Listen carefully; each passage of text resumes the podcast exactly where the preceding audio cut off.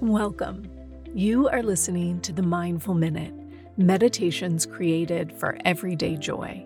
I'm your host, Meryl Arnett, and my passion is making meditation accessible and enjoyable. This podcast is recorded from my live Monday night meditation class, where we have a brief discussion followed by a guided meditation. If you would like to access these meditation practices as standalone audio files for your daily practice, please subscribe to my newsletter at merylarnett.com. It's free, and you'll receive a new mini meditation each week, along with behind the scenes content and bonus material for each podcast episode. All right, let's grab a cup of tea, a comfy seat, and settle in for today's practice.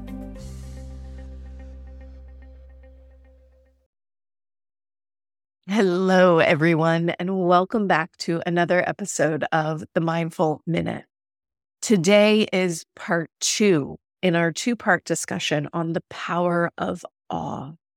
Today, I'm chatting with Jake Eagle, who is co author of the incredible book by the same name, The Power of Awe. Last week, I chatted with Jake's co author, Dr. Michael Amster, so be sure to go back and listen to that episode if you haven't. Jake was a licensed mental health counselor for the past 27 years and now practices as a meta therapist, exploring what comes after therapy. Although Jake recognizes the value of therapy, he also recognizes the limitations and has developed a method that accelerates and simplifies the process of personal growth. Today, Jake and I are going to further the discussion started last week around the emotion of awe and the micro mindfulness practice that he and Michael co created in their book. We talk about why this is such an important, impactful practice for our nervous system. We get it a little bit deeper into why this is so helpful in terms of addressing stress, anxiety, and burnout. And Jake also introduces for us three levels of consciousness. The really interesting thing about this is he gives us some tools to think about connecting to the level of consciousness we're in and how to shift to the level we want to be in, whether we're in the middle of a conversation or whether we're exploring it in a seated guided meditation. Jake guides an incredible meditation at the end of today's conversation, you guys one that teaches us how to shift through levels of consciousness, I really encourage you to stay and make time to do that practice. It's short, it's less than five minutes, and it's really good.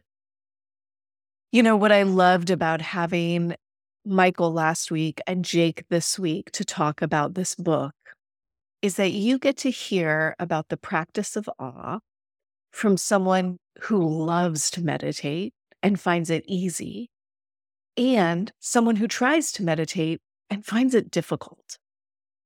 And I love that where these two meet is in the practices that we're talking about today. It is in the practice of connecting to awe, not necessarily the big, vast type of awe that we think about when we're standing at the shoreline of the ocean or we're looking at an incredible night sky could be that. But it could also be the type of awe that we experience in any moment, in this moment right now, when you are listening to a podcast and maybe driving your car or doing dishes or whatever it is you do while you listen. So, if creating a meditation practice is a goal you have set for yourself this year, starting with this mini practice of awe is a great way to further your goal. So, without any further ado, come on, join me for today's conversation. Jake, thank you so much for chatting today. Well, I'm excited to be here and to meet you. Same, same. I um, already had the privilege of chatting with your co author, Michael, which was a really fun conversation. And I'm really looking forward to hearing your thoughts on the subject of awe and I thought maybe we could start, maybe just give us a little bit of a background of who you are in, in the world, the work that you do, um, just so listeners have a sense of you? Sure, I'd be happy to do that. I'm uh, talking to you now from Hawaii, which is where my wife Hannah and I live. We moved here seven years ago. Mm. Before that, we were in Santa Fe, New Mexico, where I was in private practice as a psychotherapist for 30 years. And when we moved here, my intention was to slow down and uh, kind of semi retire. And then I found that the transition was particularly difficult. I, I, found that letting go of my work life was kind of like letting go of my identity. And mm-hmm. so I had a, I, I found it to be very challenging. And as a result, I started to develop some ways to help myself. And often when I develop something that I find helpful, I share it with other people. So I developed a course and it was called Thrilled to Be Alive. And I taught that course, and one of the people in it was Michael Amster, who's my co author. Michael and I have known each other for 15 years. We've become friends and we've worked together on various things. So Michael was in that course. And um, and and that led to us having a curiosity about how can we help people shift their state of consciousness um, more quickly. Both of us are longtime meditators. Michael's a very serious meditator and very good at it. I am a meditator who's not good at it and never particularly liked it. So um, we came up with an idea and it had to do with these micro meditations because when I taught my course, I was asking people to meditate, but most people said, I don't have 10 minutes a day. I can't meditate. So I said, well, what if you just do it for 30 seconds or a minute and you just focus on something that you really appreciate? So people did that. And what was so interesting is the people who did that got results that were as good as the people who were doing 20 minute meditations a day. Wow. And that was what surprised me and Michael as well. And so we developed this idea, uh, what we called microdosing mindfulness. And the idea was that throughout the day, you take some time to microdose on something. And in hindsight, we didn't know this at the time, but in something that um, elicits an, the emotion of awe. And we found it to be very fascinating how people gravitated toward this and how they seemed to get a significant benefit out of something that was so easy to do. So, Michael did a pilot project with his pain patients. I did one with patients from my private practice. And again, we got really good results. And this time we did pre course surveys and post course surveys, and we really documented what happened. The results were so good that Michael went to UC Berkeley, which is one of the places where they've done the greatest amount of research on the emotion of awe. He shared the results with Dacher Keltner, who's kind of the big granddaddy of awe research. Mm. And he was just astounded he said, This is fantastic. I think you guys are tapping into what I would call the future of mindfulness, which is how people can experience mindfulness while in the midst of busy, hectic lives. So we decided we would do a big study um, with UC Berkeley and the hospital that Michael worked at, and then COVID hit. So we ended up doing our study right at the height of COVID in June of 2020. And we had 200 healthcare professionals and 300 lay people, patients, and family members.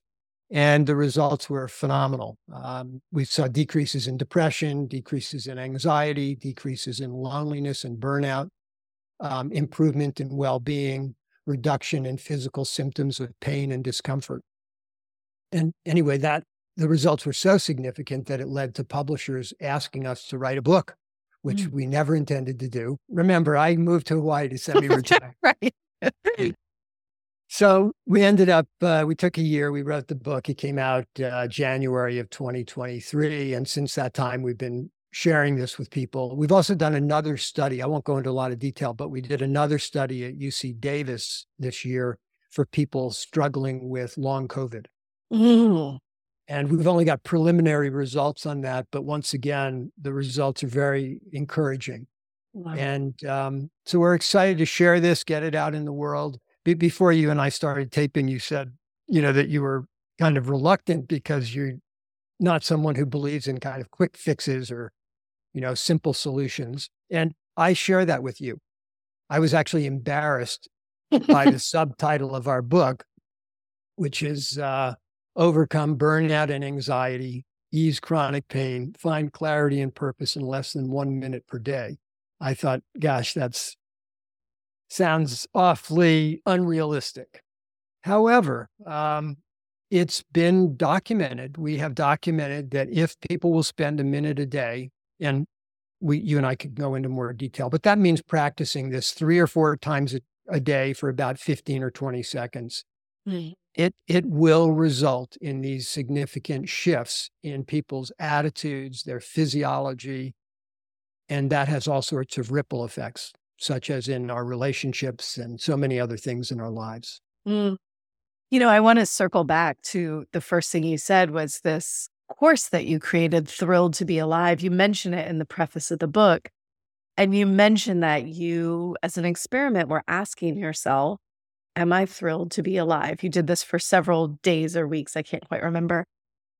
And it immediately caught my attention because it is, I mean, in essence, asking you to pay attention every day, right? Which is so interesting because I think it's so easy for us to say, How are you doing? Oh gosh, I'm tired.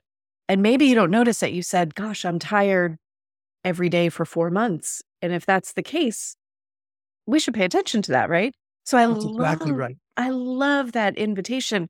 The simplicity of that in itself is a powerful opportunity for us.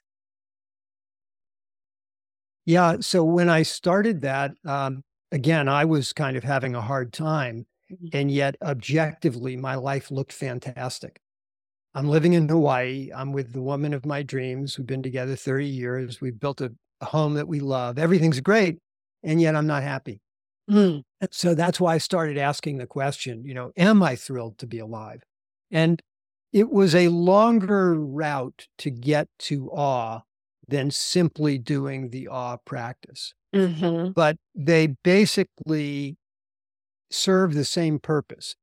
Now, if a person is living a life and they're not thrilled to be alive, the question isn't as productive. What it does is it raises it raises the issue of why am I not thrilled to be alive? So that can take us into many directions. Yeah. But when instead of asking the question, Am I thrilled to be alive? when we simply commit to look for awe three times a day, that's the most direct route that we've discovered to shift people's physiological state, to shift their nervous system. Mm. And so, why don't we talk listeners through how we connect to awe? Let's talk about the practice that you offer in this book. Yeah, so the practice is called the awe practice. We took the emotion awe, AWE, and we turned it into an acronym. And the A stands for attention. So the 1st mm-hmm. step in this method is to place your attention on something you appreciate, value, or find to be amazing. And, and listeners can do this as I'm talking. You just think about something you appreciate, value, or find to be amazing. It may be something in your physical environment. It may be a memory. It may be that you have a dog or a cat sitting next to you and you put your hand on them and you're petting them, and that is something you deeply appreciate. So it can be many sources of of awe and inspiration. The second letter is W, and that stands for wait.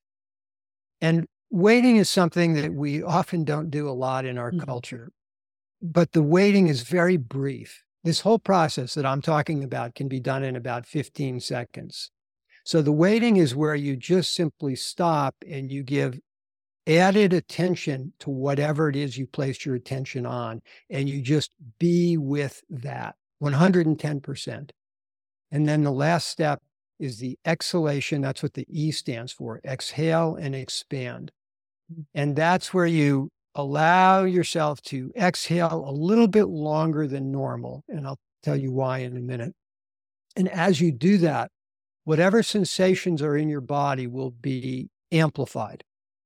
And that's because when we have a longer than normal exhalation, we activate something called the vagus nerve. And the vagus nerve moves our nervous system in the direction of relaxation. But it's not total relaxation. It's sort of energized relaxation. And so if we're focused on something we appreciate, value, or find amazing, and then we have this longer exhalation, we're going to amplify the sensations in our body, which are already positive. Hmm. That's the entire, that's the entire method. It, it, it can be done in one breath cycle, which is usually about 10 or 12 seconds, or you can allow it to be extended where you, you do it through several breath cycles. Either way is fine. Generally, the fewer the breath cycles, the easier it is because your mind doesn't have a chance to wander. Mm. Right. Yeah. So even people like myself, who I'm a meditator, but I'm not a great meditator because my mind is so busy. With this practice, I don't have the challenge of quieting my mind. My mind can be very quiet for 12 or 15 seconds. It's not. if I start to try and do it for 20 minutes, it's more challenging. And the you mentioned in the book that there are, you know, I prior to reading your book tended to think of awe in terms of like very sort of vast experiences.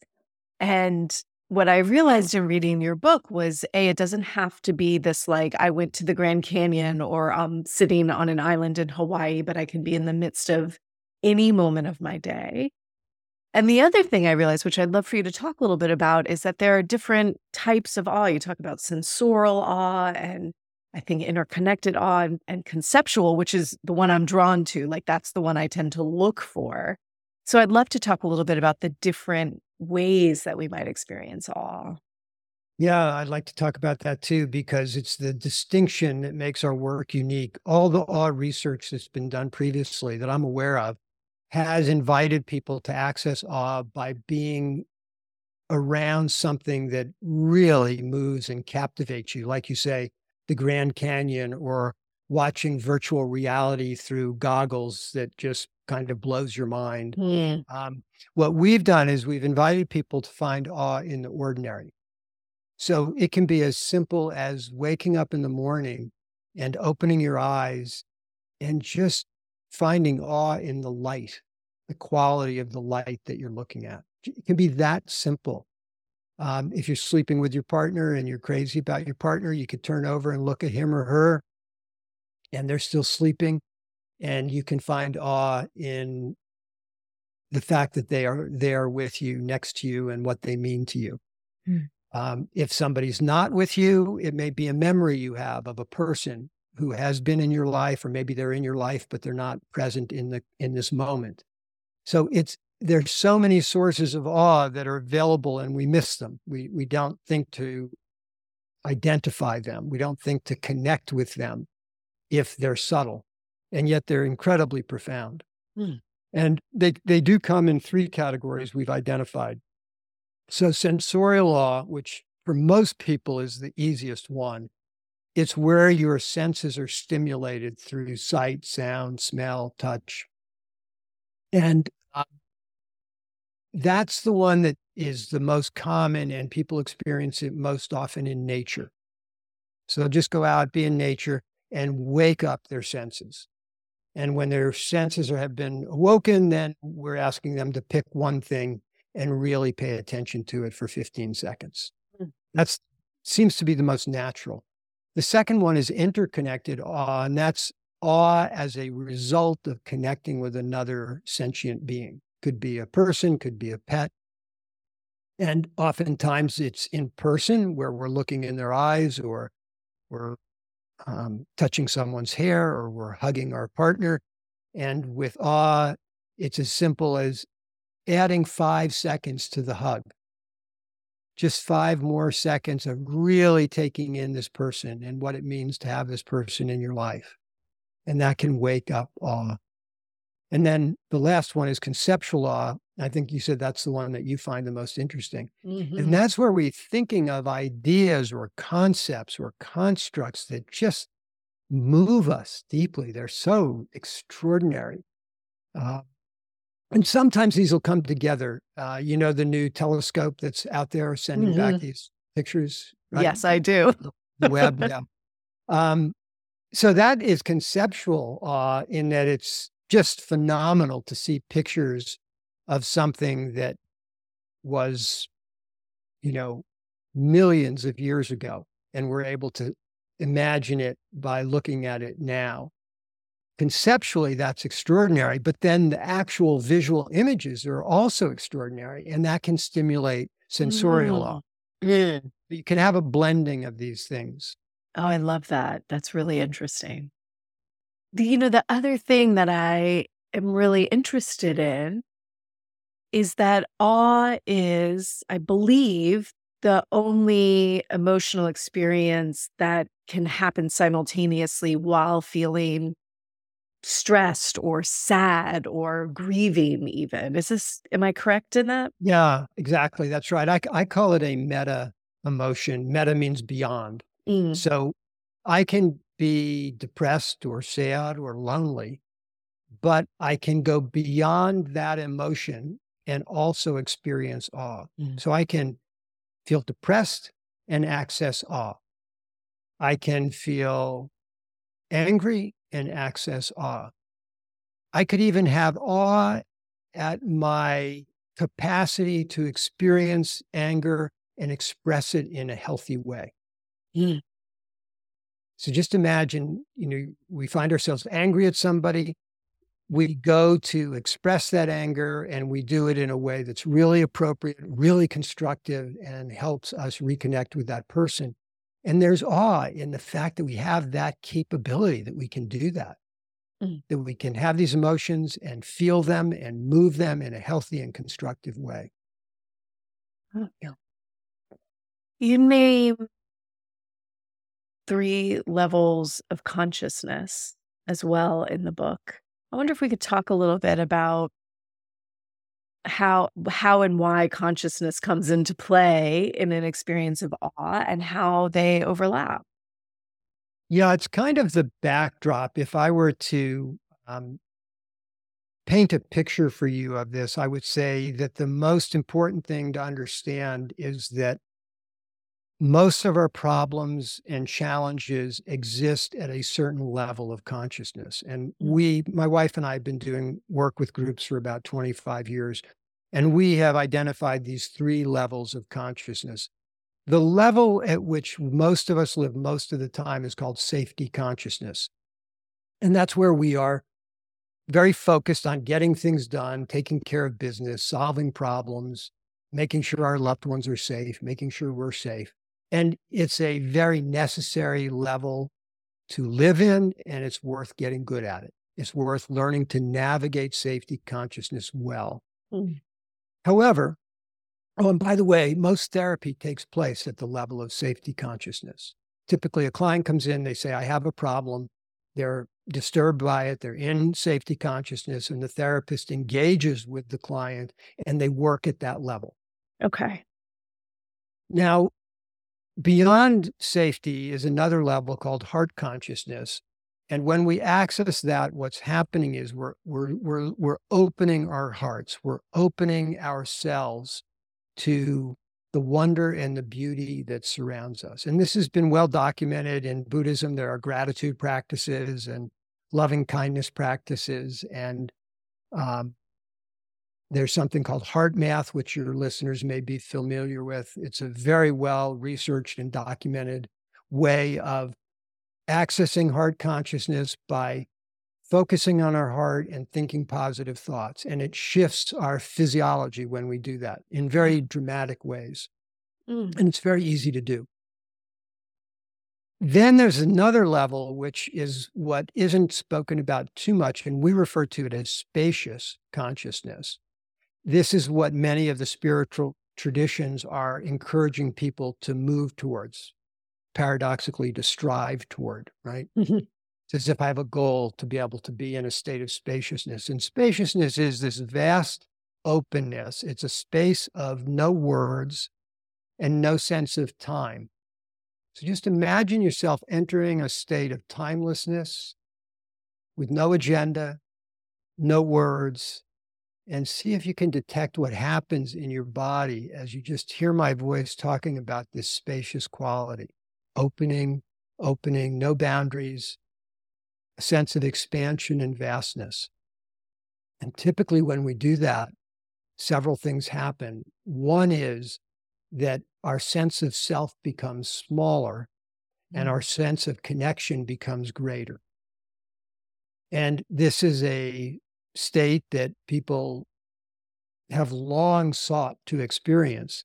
And we believe that awe is a shortcut that gets mm-hmm. us there in 10, 15 seconds.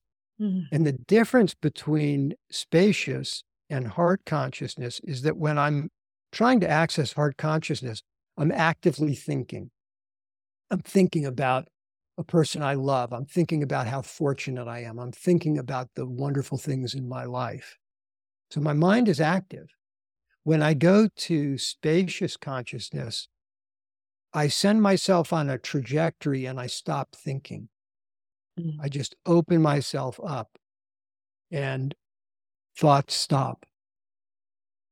And there's a quiet expansiveness that I don't know if you can hear it in my voice, but even when I talk about it, yeah, my physiology shifts. My my nervous system goes into a place of deep relaxation and calm. Mm. Now I can't live there, but I can go there numerous times throughout the day. And one of my favorite things as a therapist and also in my personal life is that I use these states of consciousness proactively. So, for example, if a client comes in and is disturbed about something, instead of delving into the content, which is what is very common, I'll say, appreciate what you're talking about. We're definitely going to go into it. But before we do, I want to take a moment and I want to invite you to shift your state of consciousness. So I want you, mm-hmm. and then I'll invite them either to go into heart consciousness or spacious consciousness. And if they've never done it before, I'll guide them in that process. Maybe it takes a minute, no more. And then I'll invite them to come back and say, So let's go ahead and talk about what it is that you wanted to discuss when you first came in. Their voice quality is different. Their breathing pattern is different. Their attitude is different. The defensiveness that was there is decreased, if not gone. And mm. now it's an entirely different conversation. And for your listeners, this is something that you can do in your personal life. This isn't exclusive to therapy. If you need to have a conversation, let's say that you think is going to be a difficult conversation with your partner, I hopefully you both know about this, but even if just one of you knows about it, I would say take a minute, 30 seconds to shift into a different state of consciousness before you have the conversation, and it will change the tone of that conversation. And if you both know how to do this, it's just a gift that you mm-hmm. can be giving to yourselves and each other. And I know at the end of our conversation today, I'm going to ask you to guide us through meditation and practicing shifting consciousness. But I think that you mentioned in the book perhaps that it doesn't have to be a formal, I'm going to go sit down on my meditation cushion and close my eyes to shift consciousness. We can simply connect to that in a moment. Is that, am I correct in that? Yeah, I, I just did it right now. You're, you're, talking, as you can hear in the background, my phone is ringing. So, you know, it's fine. Sort of you know, a little a little self conscious. I'm trying to get the phone. I'm I keep answering it, hanging up on whoever's calling, right? so I'm starting to feel myself get a little anxious, and then I think about my state of consciousness. I'm in safety. I'm trying to control things. That's what we do in safety consciousness. Mm. And then I shift to appreciating you, and you're quite relaxed in terms of doing a podcast, and you're very okay. present. And I can just tell that this isn't a problem, right?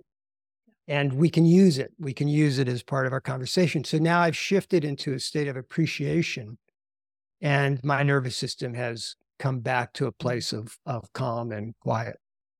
So we can do this. We can do this anytime. We can do it quickly. It's a matter of two things. The first is awareness to identify what state of consciousness am I in right now. I have to have the wherewithal and the awareness to ask that question. And then the second question is, what state of consciousness would I like to be in? What would mm. be appropriate?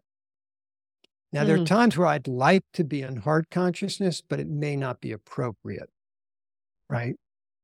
So yeah. if I'm in a situation that's truly threatening it's probably not a good idea to shift into heart because I really do need to take care of myself and protect and do whatever is necessary.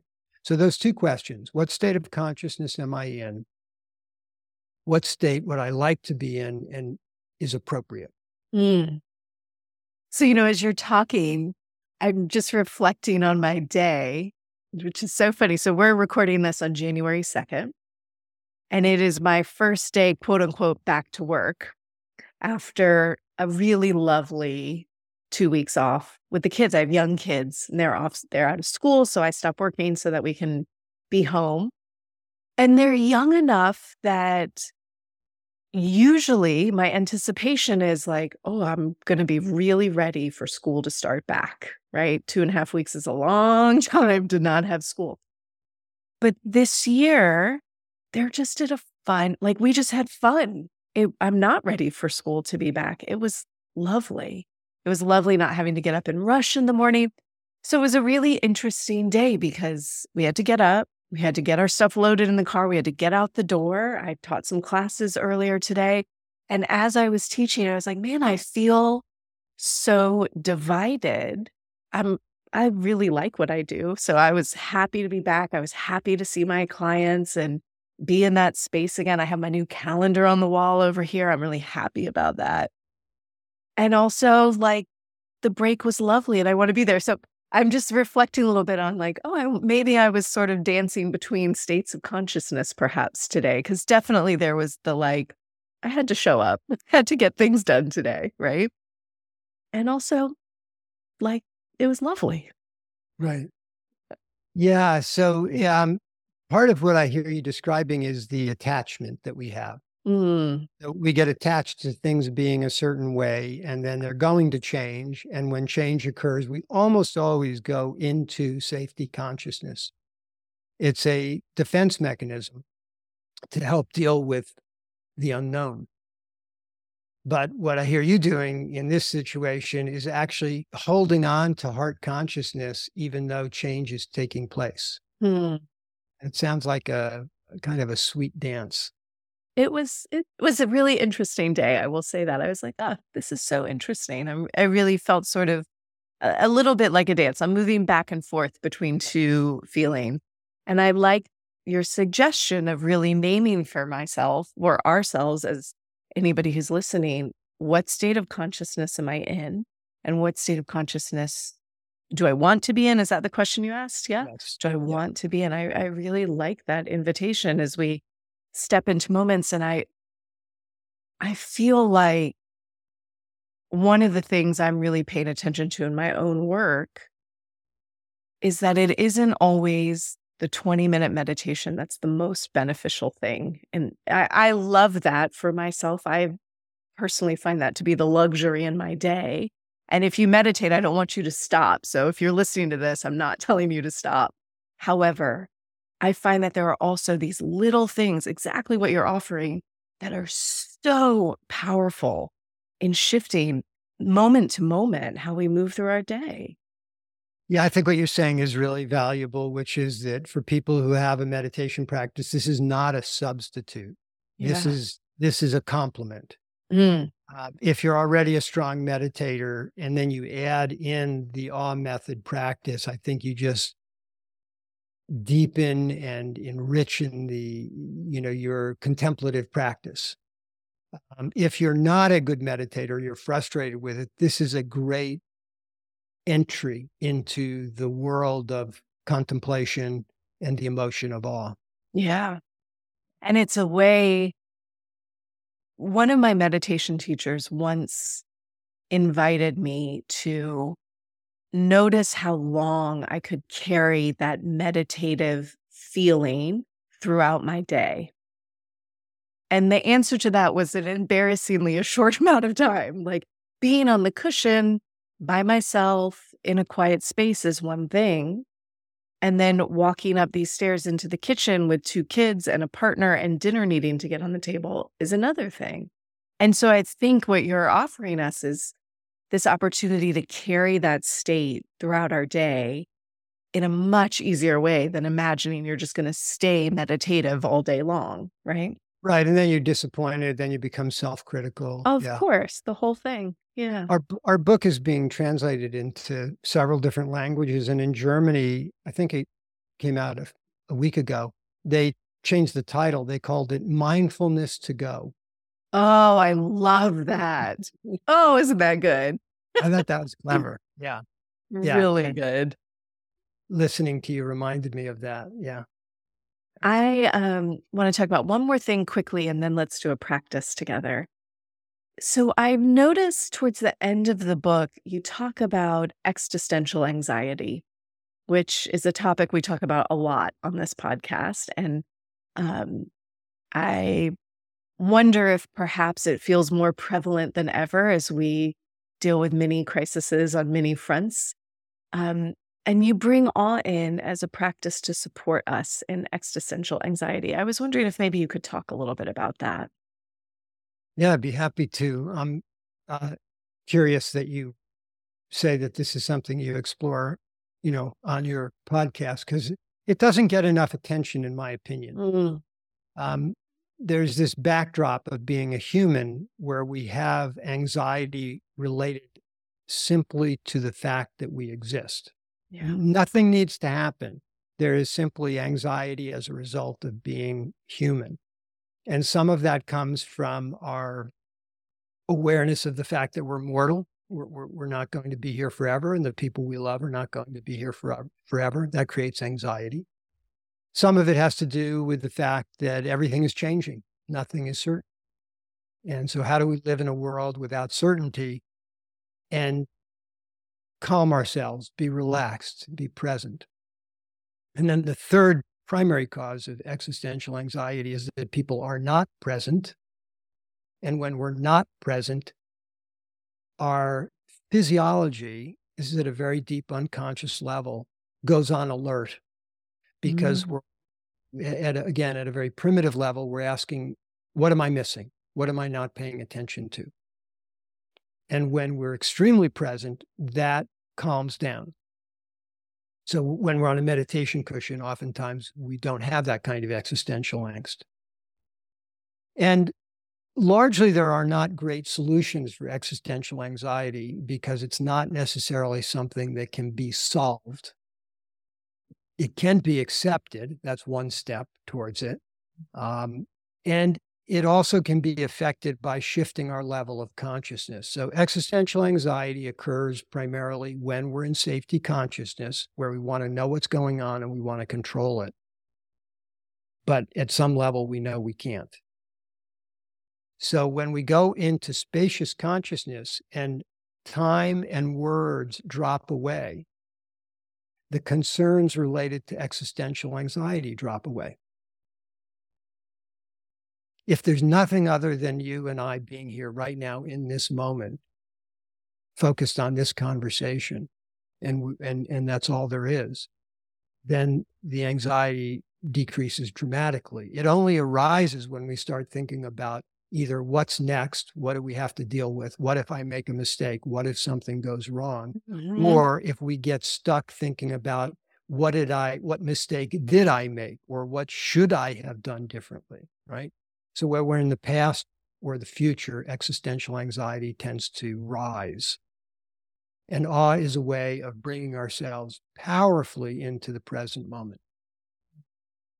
I love that so much. And I, uh, I, I know we had an episode a while ago devoted to this. So, longtime listeners, you might remember this. But there was an episode where we practiced just ask or stating, sort of reminding ourselves that there is nothing to fix in this moment, which is a tricky statement, right? Because if you really take it for, if I can be right here just the second, that is probably a true statement. But it's almost impossible to stop your brain from going, but, right? And then listing all of the things. And so pulling in this practice of paying attention, waiting, exhaling, and expanding, just that very quick little practice, it feels almost um, like a synonym, right? Almost like a, a exact same offering, and it stops you from going, but, and doing the whole list afterwards. Yeah, exactly. I mean, my reaction is, well, I could do that for 10 seconds. I mean, mm-hmm. I could I could postpone the but for 10 seconds. Right. But if you ask me to postpone it for 10 or minutes or 20 minutes, I don't think I can do that. Yeah, exactly. exactly. And again, what we're trying to do in those 10, 15, 20 seconds is we're resetting our nervous system. Mm. It's really important for listeners to understand that at the core, that's what the emotion of awe is doing. It's resetting our nervous system to a particularly healthy place where healing and regeneration and renewal can occur at a physiological and psychological level. Mm. Now, you know, if we could live there all the time, maybe that would be great. That's not possible. But what if we did that five times a day? What if we did that once an hour? If you think of your nervous system kind of like a spring and you wake up in the morning and it's loose and flexible, and then as the day goes and challenges arise, the spring, your nervous system begins to get compressed, more compressed, more compressed, tighter and tighter.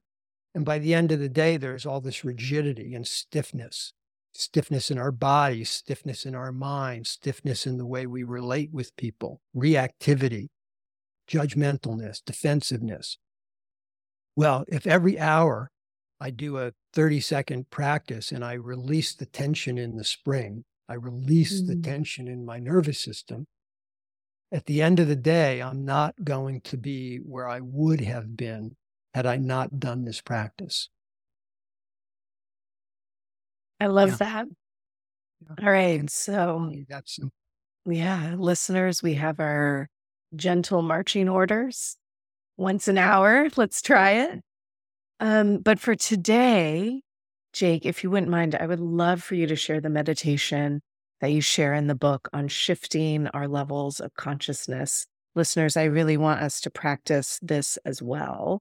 Yeah. Um, so take it away. This is a this is a relatively short meditation. I'm guessing it's something like one to two minutes. Perfect. And the idea is for you to experience the different levels of consciousness. So, um, to begin, sit on a cushion or in a chair in a comfortable position with your spine erect if possible. And if it's comfortable, cross your ankles and your hands can rest in your lap with the tip of your index fingers touching the tips of your thumbs. Breathe normally, relaxing more with each breath. As you continue breathing, you can close your eyes Take a moment to imagine a small light in the center of your head. With each breath, allow the light to grow larger and stronger. And as the light grows, it fills your head, expanding with each breath, extending beyond your head at a certain point, growing in every direction. Imagine that the light expands in front of you, behind you, to both sides, as well as above and below you. This light represents an energy field that can extend several feet beyond your body in every direction. Allow yourself to be aware of this energy field, this large sphere of light that surrounds you. This is a place to be present and rest for a few minutes. You can say in your own mind, I disinvite any thoughts or intrusions from being in this space for the next few minutes.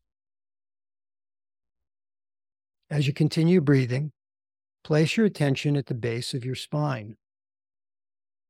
Notice the quality of the energy at the base of your spine. And imagine that this is the home of safety consciousness, an extremely valuable state of consciousness that is with us from the time we are born until the time we die. As you focus on safety consciousness, if you're comfortable doing so, begin breathing in the nose and out the mouth. In the nose and out the mouth. And as you're doing so, I'm going to express some of the things that you may feel when in safety consciousness. Just continue breathing in the nose, out the mouth, and notice any sensations in your body. Okay, here we go. Some of the things that may arise in safety consciousness. Sometimes I feel driven to do things. Sometimes I feel at a loss. Sometimes I feel smart. Sometimes I feel like I don't know what to do. Sometimes I feel determined. Sometimes I feel like I need help. And sometimes I feel like helping others. Continue breathing in the nose, out the mouth. All these feelings arise within safety consciousness. Each one of these feelings is possible because you are alive. Safety consciousness is a state of being in which we experience our needs and vulnerabilities. And we make plans, we take action, we set boundaries to help us navigate life.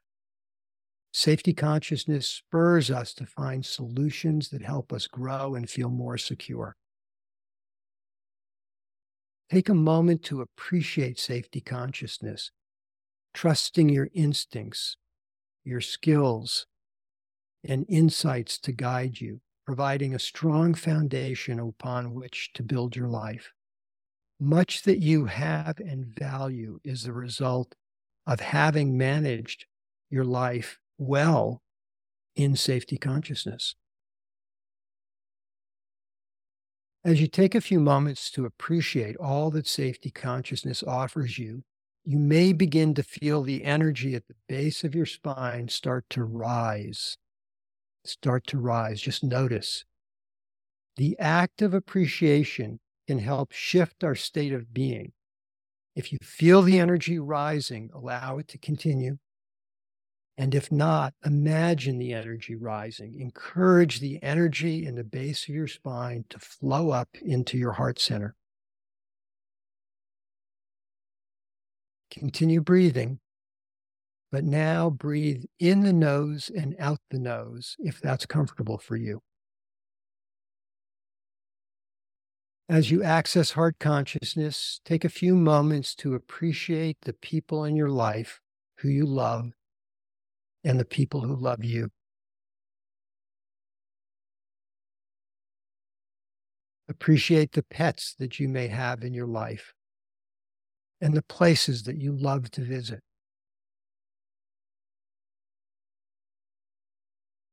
Appreciate the gifts you have and the qualities that you value about yourself.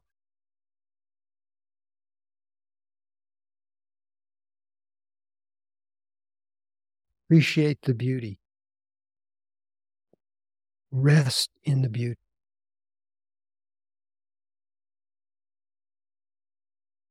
Pause for a few moments. Notice the sensations in your body and the quality of being in heart consciousness.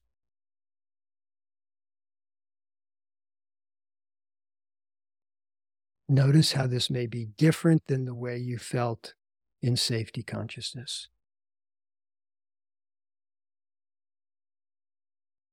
You may begin to notice the energy in your spine starting to rise again if so, allow it to rise. Or imagine it flowing up your spine into your head. The energy may even continue to rise through and beyond your head. As the energy rises, you may become aware of spacious consciousness, a state in which there are no words. This is a state of expanding awareness and timelessness. There is no need to track or describe. Just be in this expansive state for a few moments, breathing, relaxing, expanding, boundless, spacious presence. Notice the overall sensation of being in this state. Notice if it is familiar or unfamiliar. Experience this way of being that is effortless.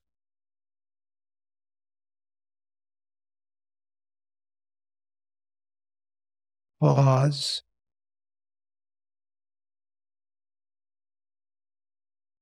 And then, when you feel ready to bring this meditation to a close, allow the energy to slowly drift back down from your head to your heart. Pause for a moment to re experience heart consciousness, a state of deep appreciation. Be aware of any changes in your body as you do this.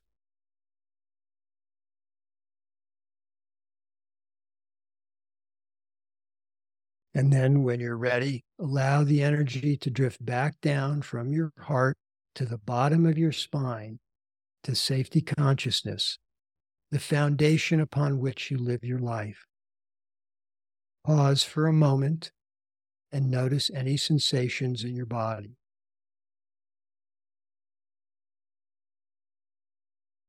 And when you're ready, open your eyes and bring your attention back to the present moment.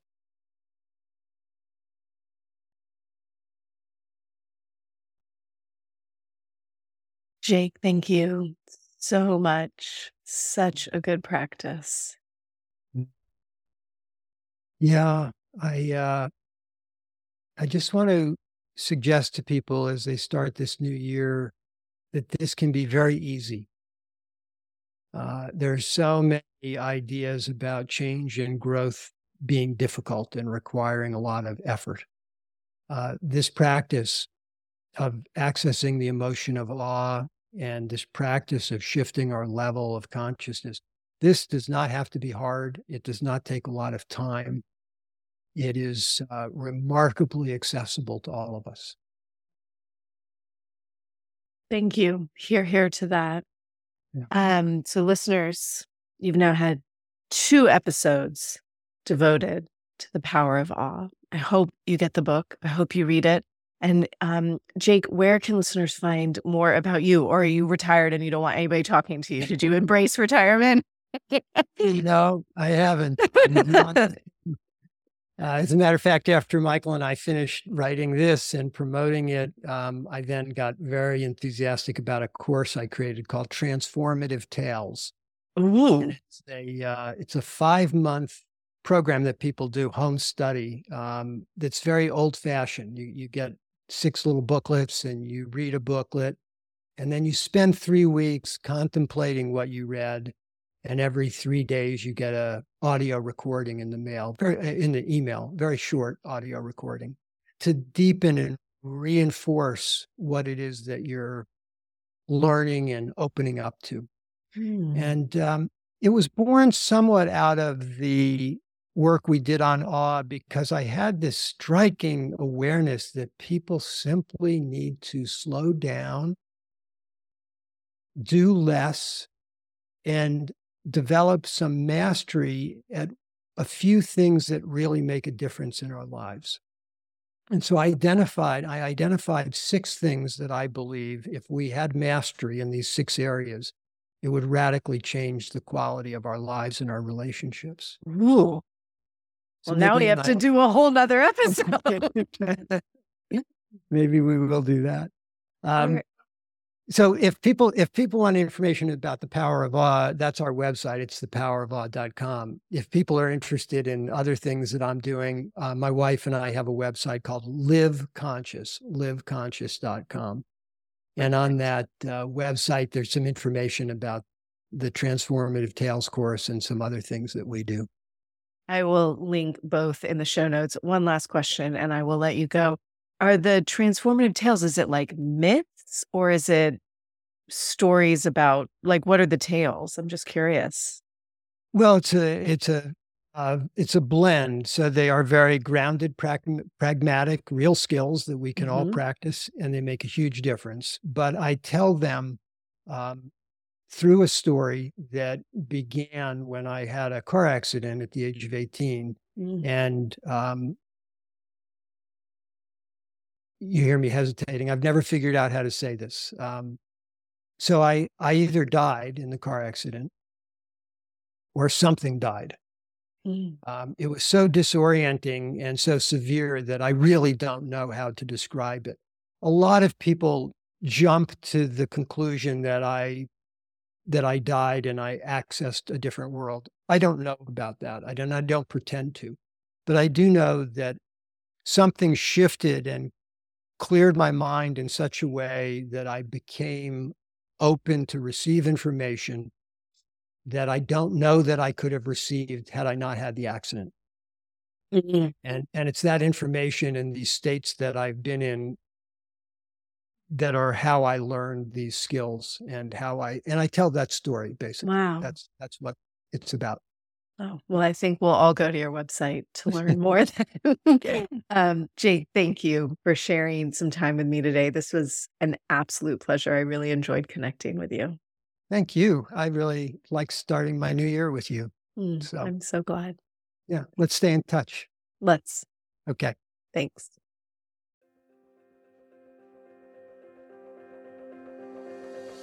Thanks for listening to the Mindful Minute. If you enjoyed today's episode, please consider sharing it with a friend or leaving me a review wherever you get your podcasts. This helps others to find the show, and let's face it, we could definitely use more meditators in this world. The Mindful Minute is recorded on Muskogee land and produced with the support of Madeline Day Production Management and Brianna Nielsen Virtual Assistants. To join my live classes, ask questions, or learn more about my teacher trainings, please visit merylarnett.com. Thanks again for listening. I'll see you guys next week.